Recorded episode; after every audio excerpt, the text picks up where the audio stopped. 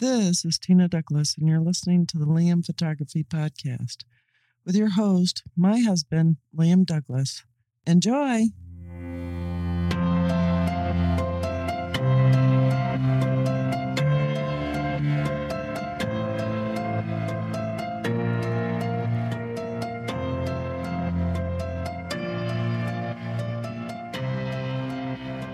Greetings, everybody. You're listening to the Liam Photography Podcast. I'm your host, Liam Douglas, and this is episode two forty-nine. So the topic for today's episode is, you want to get better with your camera? Well, then get out there and shoot. So this week, I wanted to reiterate that that is the best way to improve your skills as a photographer. You've got to get out there and shoot more. The more you work with your camera, the better and more proficient you will become. Don't worry if you go out and shoot a thousand images on a weekend and only have twenty-five, fifty, or one hundred keepers. The reason for this, getting out and shooting, is to enhance and improve your skills and your technique. Now, I have a, a, a short list here in the show notes that you can check out for yourself with some ideas for things that you can go out and shoot to improve your skills with your camera and your technique. And you can even work on your personal style at the same time. So number one, walk around your home or home area and shoot wildlife. This is one of the easiest things that most of us can do. Because whether you live in town or more out in the country, chances are you see birds in your yard, you know, flying in and out of the trees, catching worms in your yard, especially after it rains and stuff like that. Or maybe you've got bird feeders. Uh, maybe you have hummingbird feeders. I love to shoot hummingbirds. They're really cool. Um, now, of course, shooting hummingbirds, you got to really turn up your shutter speed because their wings just move so fast that if you want to get their wings perfectly still and have good detail, you're probably going to have to turn your shutter speed up to about two thousand, two thousandths of a second. Uh, that's just realistically. But get out there and shoot right around your home area. It doesn't have to be anything phenomenal. Too many new photographers, young photographers, and photography students, they get hung up on trying to get a million dollar shot. Don't worry about that. Put that right out of your mind. That's not why you're out there with your camera on the weekends, practicing your skills and perfecting them along with your craft and your style. Don't worry about that. If you're walking down the road near your house, and you see an old piece of farm equipment sitting in a field like I can where I live, because where we're at now, we're really out in the country, and it's it's pretty much all farm country out here. So you're walking down the road and you see a rusty old John Deere tractor sitting in the field. Take a picture of it. Walk up to it, and be careful about trespassing on other people's land. Some people will get really persnickety about that. With, with you know, that's practical, you know, because uh, you are trespassing. Now, a lot of times if they see you carrying a camera and you're like, uh, like around here, I've talked to some of the farmers around here, you know, because I love to shoot wildlife as a part of my, the hobby side of my photography. I love to shoot wildlife. And I haven't had a chance to do it yet, but I know from driving up and down the road that runs by my house that there's a bald eagle nest nearby because I've seen the bald eagle out. I've seen him eating his kills and stuff like that nearby. Um, so I got talking to one of my neighbors whose family, you know, they're farmers. And uh, I was talking to him about it. He's like, oh, yeah, I know where the bald eagle's nest is. I could take you right to it. You know, we got some two or three black bears in the area. We got a pack of sixty coyotes. You know, we got uh, we got a couple of mountain lions that I've seen, all kinds of wildlife like that. So you can get out and shoot stuff like that. Now, the point I was getting to about the whole trespassing thing, a lot of times if you're going to go out and shoot in a field, just make sure, you know, if there's crops planted there, you're not trampling the crops, you know, follow the standard path that the farmer uses um, and things like that. But ask them, you know, ask your far- the farmer near your house or whatever, if it's okay for you to go out in this field and shoot wildlife. ninety-nine times out of one hundred, they'll tell you, yeah, just don't destroy my crops, you know, don't drive your truck or car across my field and, and, you know, mess things up. And yeah, that's absolutely fine. So that's just one of the ideas of something you can do to get out and shoot. Now, another thing you could do in your home area, um, and I'm still keeping this under uh, number one on the list, is do some street photography. If you live in town, that's really easy because all you got to do is walk out your door and you can shoot anything that catches your eye. Uh, you know, a car driving by that you think looks really cool because it has a really awesome paint job or something like that, or just people going about their day, you know, bustling up and down the sidewalks, going to and from places of business and doing their shopping or whatever the case may be. So there you go. You've got the opportunity to do some street photography without really going anywhere. And if you live outside of town like I do, drive into town.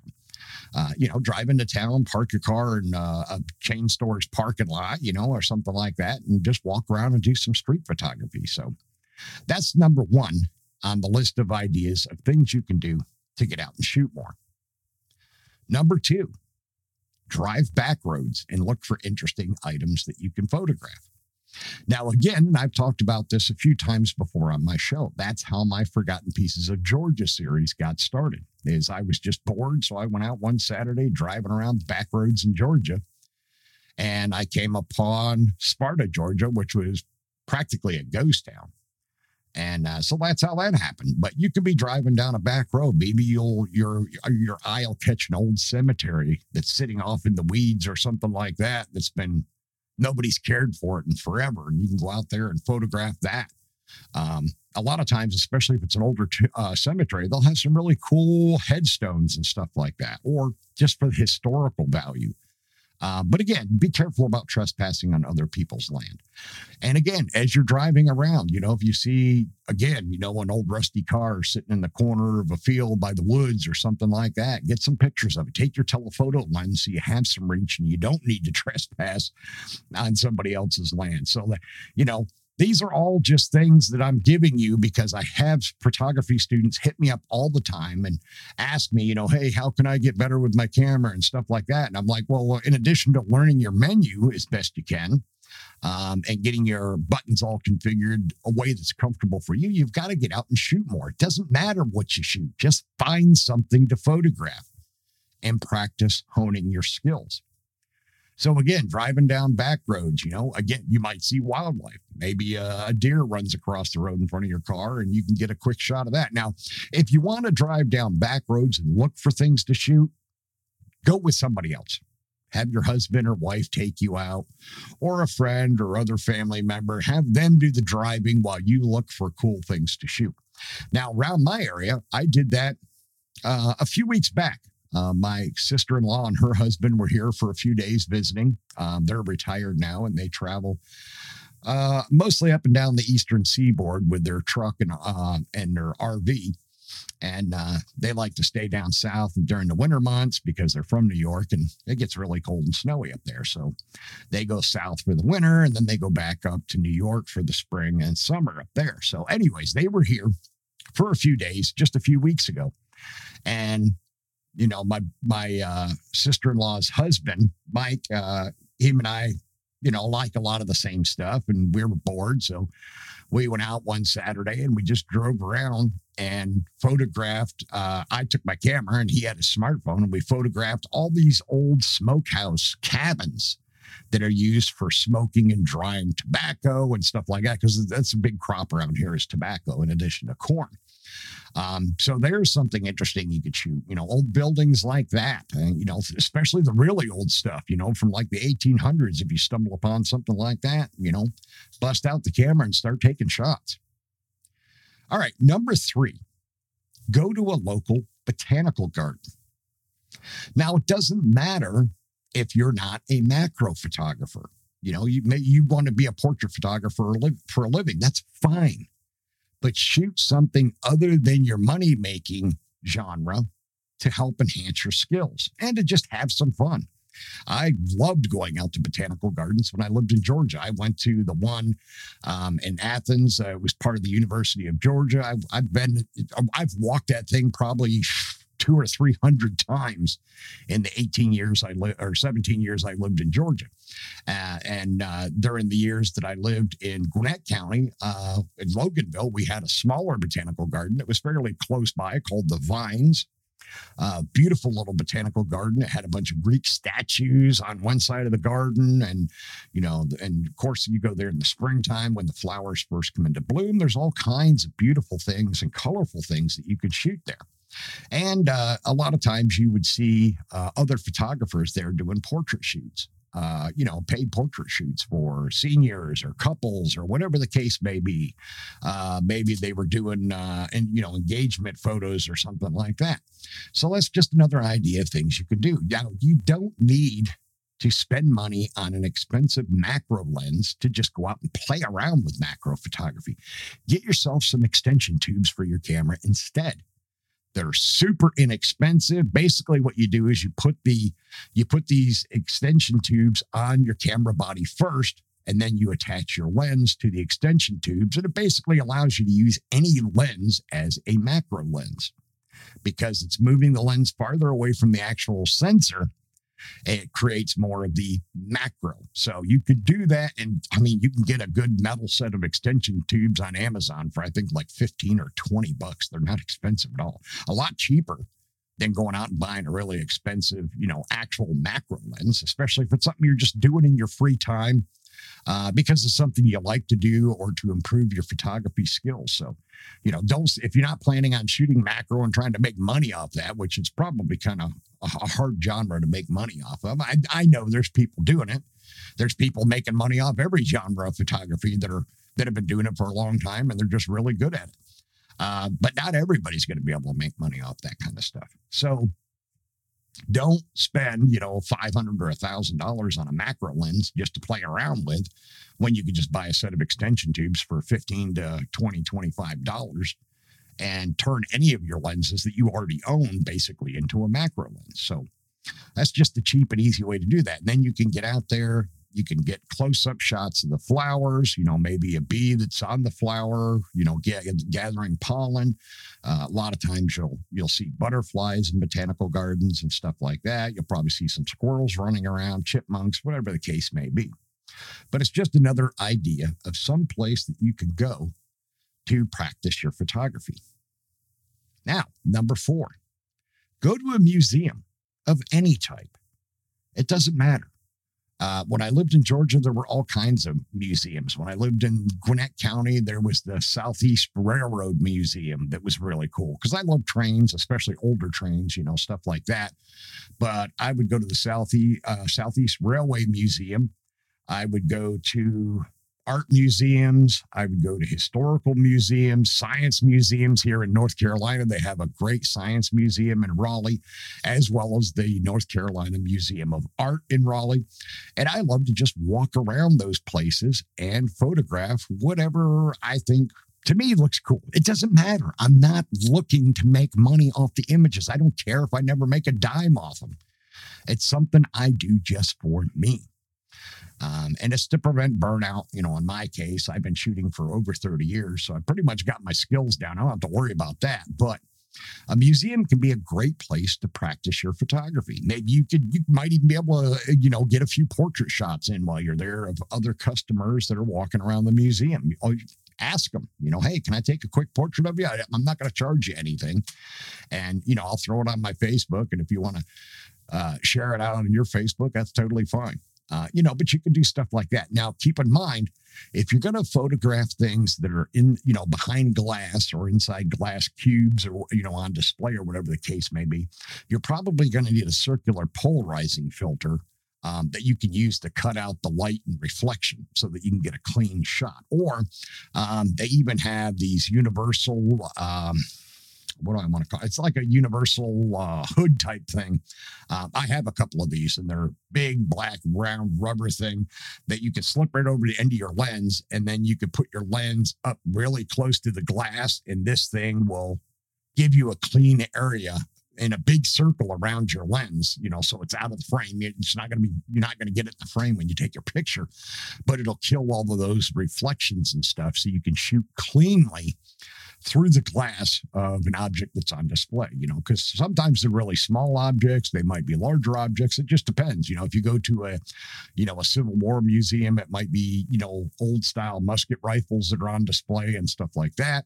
Um, or you might be shooting smaller items in a museum like that, such as, you know, a collection of medals from that, uh, that particular war and campaign or whatever the case may be. So that's just another idea of things you can do on your in your free time to improve your camera skills, improve your technique, develop your personal style.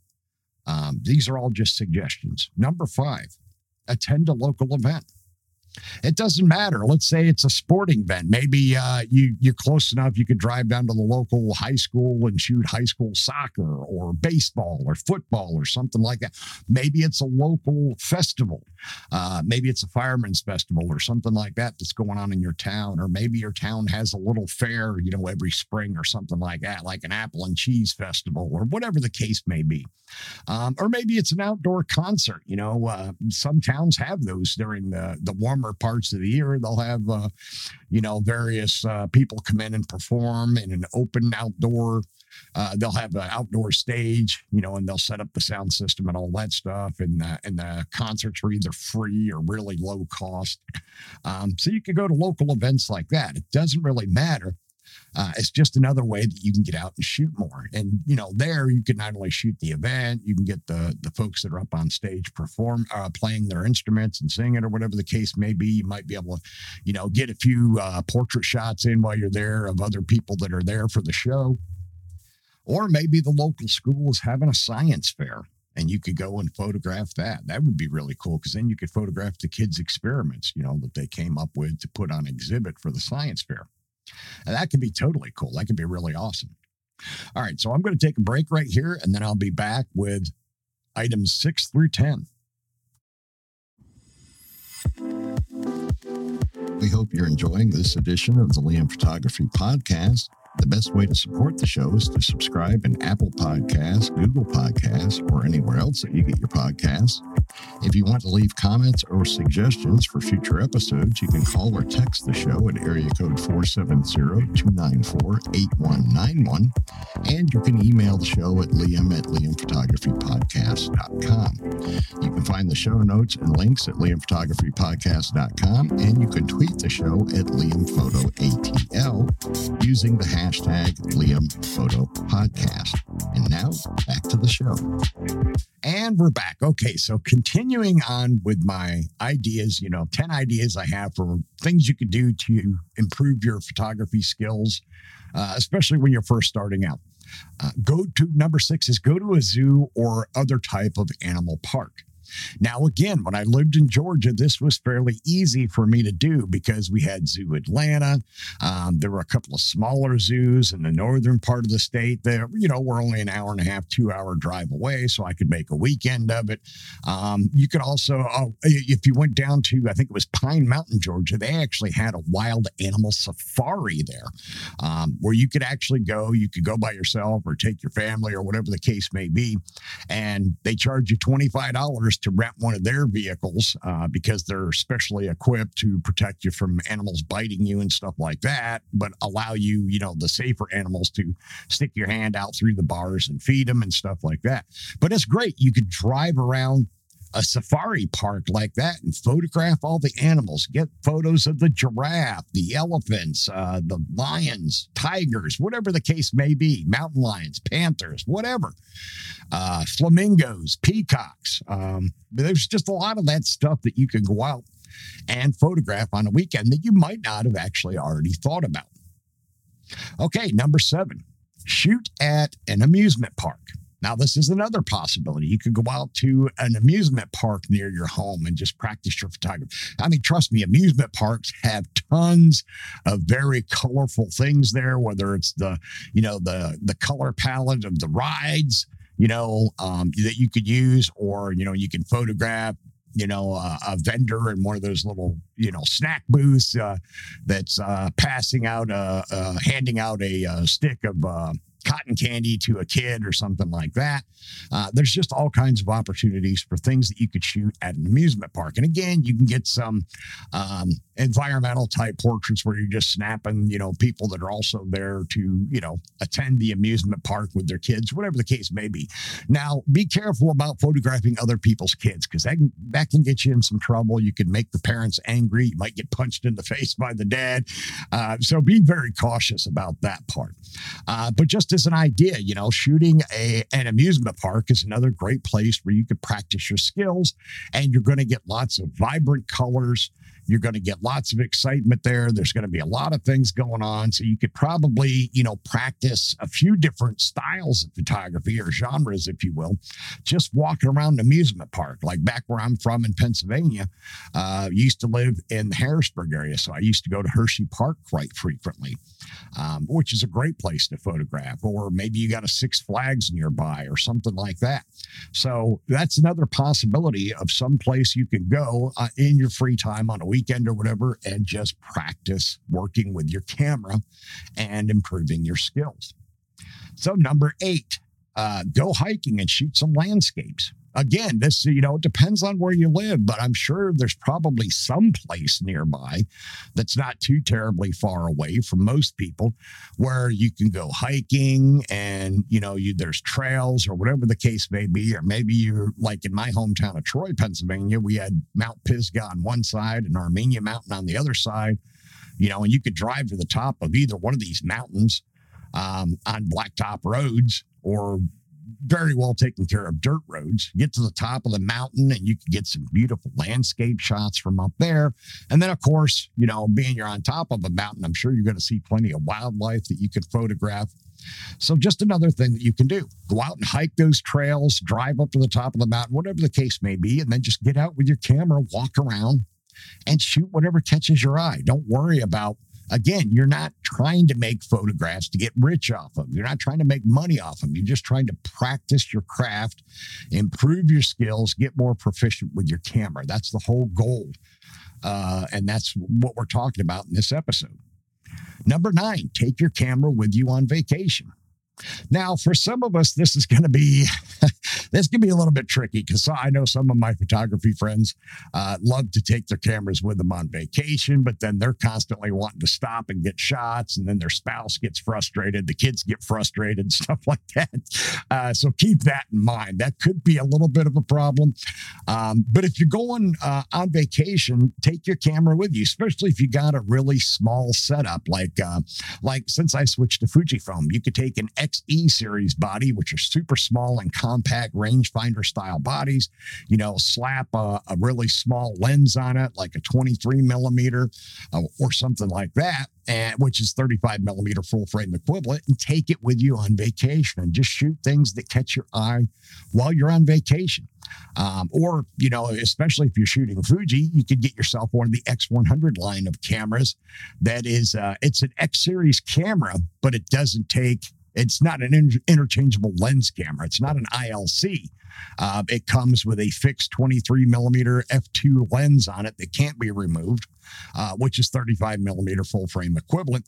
Uh, those make great travel and vacation cameras. I know a lot of photographers that own one of those to just take with them when they go on vacation uh, with their spouse and their kids. So uh, gives them something they can take with them and shoot without it being too inconvenience for their family, um, and, but allows them to get some quick shots as they're out, you know, wherever you are. Maybe it's your first time your family's going to Europe or someplace like that, or maybe it's your first time going to Disneyland or Disney World or Universal Studios theme park or whatever the case may be. Maybe, but t- you can take your camera with you on vacation, and I'm sure you're going to find some really cool things that you can photograph. Just like I said, don't go too overboard, because you're going to, you know, whoever you got with you is going to get pretty upset if you're constantly stopping to photograph stuff and they're trying to do sightseeing or something like that. You might, you might, you might have a little friction there on the trip. So uh, just keep that in mind if you do take your camera with you on vacation.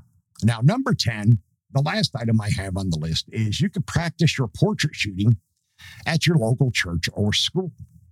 Um, now, if you're, you know, if you go to a, a local church regularly, I'm sure it'd be pretty easy as a member of the congregation to uh, get other members of the congregation to let you uh, shoot free portraits of them either before or after church. You could do it in the lobby or whatever the case may be, uh, just to practice your photography skills. You know, shoot the pictures and, you know, tell them you're going to put them on Facebook, and they can they can share them out on their Facebook, you know, free of charge. You're not going to charge them anything. You just want to get some practice in and hone your skills. Now, remember, you know, because cameras are all digital nowadays, unless you're somebody that specifically has an older camera and, and likes to shoot film, you got a digital camera. Your pictures are saved on a memory card. There's no burning through rolls of film, no having to send everything out for development and wait for it to come back to see if you got keepers or not. Everything is fairly instantaneous now that we have digital cameras. But again, go out and practice shooting portraits or whatever the case may be at your local church after the church service is over, or maybe before it starts. You can walk through the main part of the church and you can photograph, you know, usually churches will have, you know, uh, candelabras or whatever the case may be, you know, um, or menorahs or whatever the case may be that you could photograph. Uh, now, remember, it's going to be fairly low light inside a church. So you're going to want a lens that's got a really wide aperture, or you're going to have to really bump your I S O up and your shutter speed down, but don't turn it down too slow, because then you're going to end up with blurry images. Uh, or you could, like I said, you could go to your local school. Now, don't worry about, don't, you know, go to the local school and, and terrorize people's little kids with your camera, but go to the local school and, and talk to the principal. Maybe you could do uh, basically environmental portraits for the teachers um, or the office staff of the school or whatever the case may be. Again, it gives you another way to practice your photography, hone your skills, and especially if you're going to shoot portraits for a living, that's a great way to do a lot of portrait photography at one time, you know, to, to get your skills down pat, your style all worked out, your technique and all that stuff. And you've got free subjects to use. You know, you don't have to hire a model for a lot of money, you know, hundreds of dollars or whatever the case may be. You can go to your local school and photograph the teachers and the office staff, uh, you know, whatever the case may be. Um, Maybe you could, uh, on the day that the outside photographer is coming to the school to do the kids' pictures for the yearbook or whatever the case is, um, you could just tag along and watch how they do things, um, especially if you're going to be a portrait shooter. Um, if it's okay with them, you'll have to ask them ahead of time if it's okay if you just shadow them and watch, you know, how they do things, how, you know, what their technique is, their approach. And you could learn a lot from something like that. Now, of course, you could also learn a lot about photography watching, you know, there's thousands, if not millions, of free videos on YouTube, but, but you're not getting hands-on experience. That's what you really need. It's great to watch free content like that that'll teach you, you know, the ins and outs of your camera. And if you're shooting Canon or Fujifilm, you can head on over to my YouTube channel. I've got informational videos on both systems that'll come in handy for you. I'll put a link to those playlists in the show notes so you can check them out for yourself. Uh, but you can't just rely on consuming a lot of visual content to get better at photography. You've got to actually get out there, work with your camera, practice with your camera, get your style fleshed out, your technique, you know, work on your composition skills, your, you know, the lighting and stuff like that. Um, you know, if you're going to do the, the free portraits at the school or church, you probably have to take some sort of lighting kit with you, um, just because, like I said, you're indoors, so the light's not going to be anywhere near as good as it is outside. Um, and you could do that. You could practice that. You know, if you need to, take a reflector and, you know, one light or whatever the case may be. Um, so you can bounce, you know, fill light onto the opposite side of their face, you know, from the opposite side from where the, your, your actual light is, whether it's a continuous light or a speed light or whatever the case may be. But these are all just ten ideas that I wanted to share with you today on things you can do to get out and shoot with your camera more, practice with your camera more, hone your skills, you know, figure out your technique, your personal style, your approach to composition, lighting, and all of that good stuff. These are all just ideas to try to help you out. All right, this is going to wrap up episode two forty-nine of the Liam Photography Podcast. Remember to check out the Liam Photography Podcast Facebook group. It is a private group, and you must answer a security question to join, which is the name of the host of the show, myself, Liam. And I've also opened it up to allow you to give the name of a previous guest on the show to show that you are a listener. Once you're in the group, you are free to post your own original work. I'm also the admin of the Fujifilm G F X fifty R group, which is the largest group for the fifty R on Facebook. If you own or plan to own the fifty R, you can request to join that group, but you do have to answer two security questions to join that group.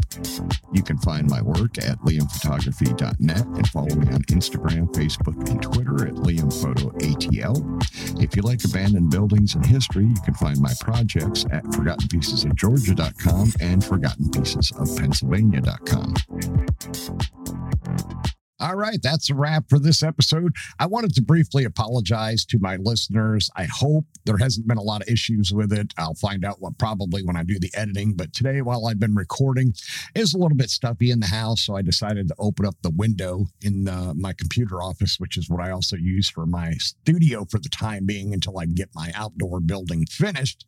Um, the interior and the power to it and all that good stuff. So I apologize if you were able to hear some of the loud trucks that drive by. I don't know why so many people with loud trucks think they need, need to drive up and down this road all the time when there's main roads on both ends of this road that they can just be going up and down instead. So I apologize if you heard some of those trucks with loud exhaust. I tried to make sure I paused it ahead of time, you know, as I would hear them coming. So hopefully I was able to cut them out of the recording. If not, I wanted to apologize. All right. I will see you all again on Sunday for the latest news and rumors.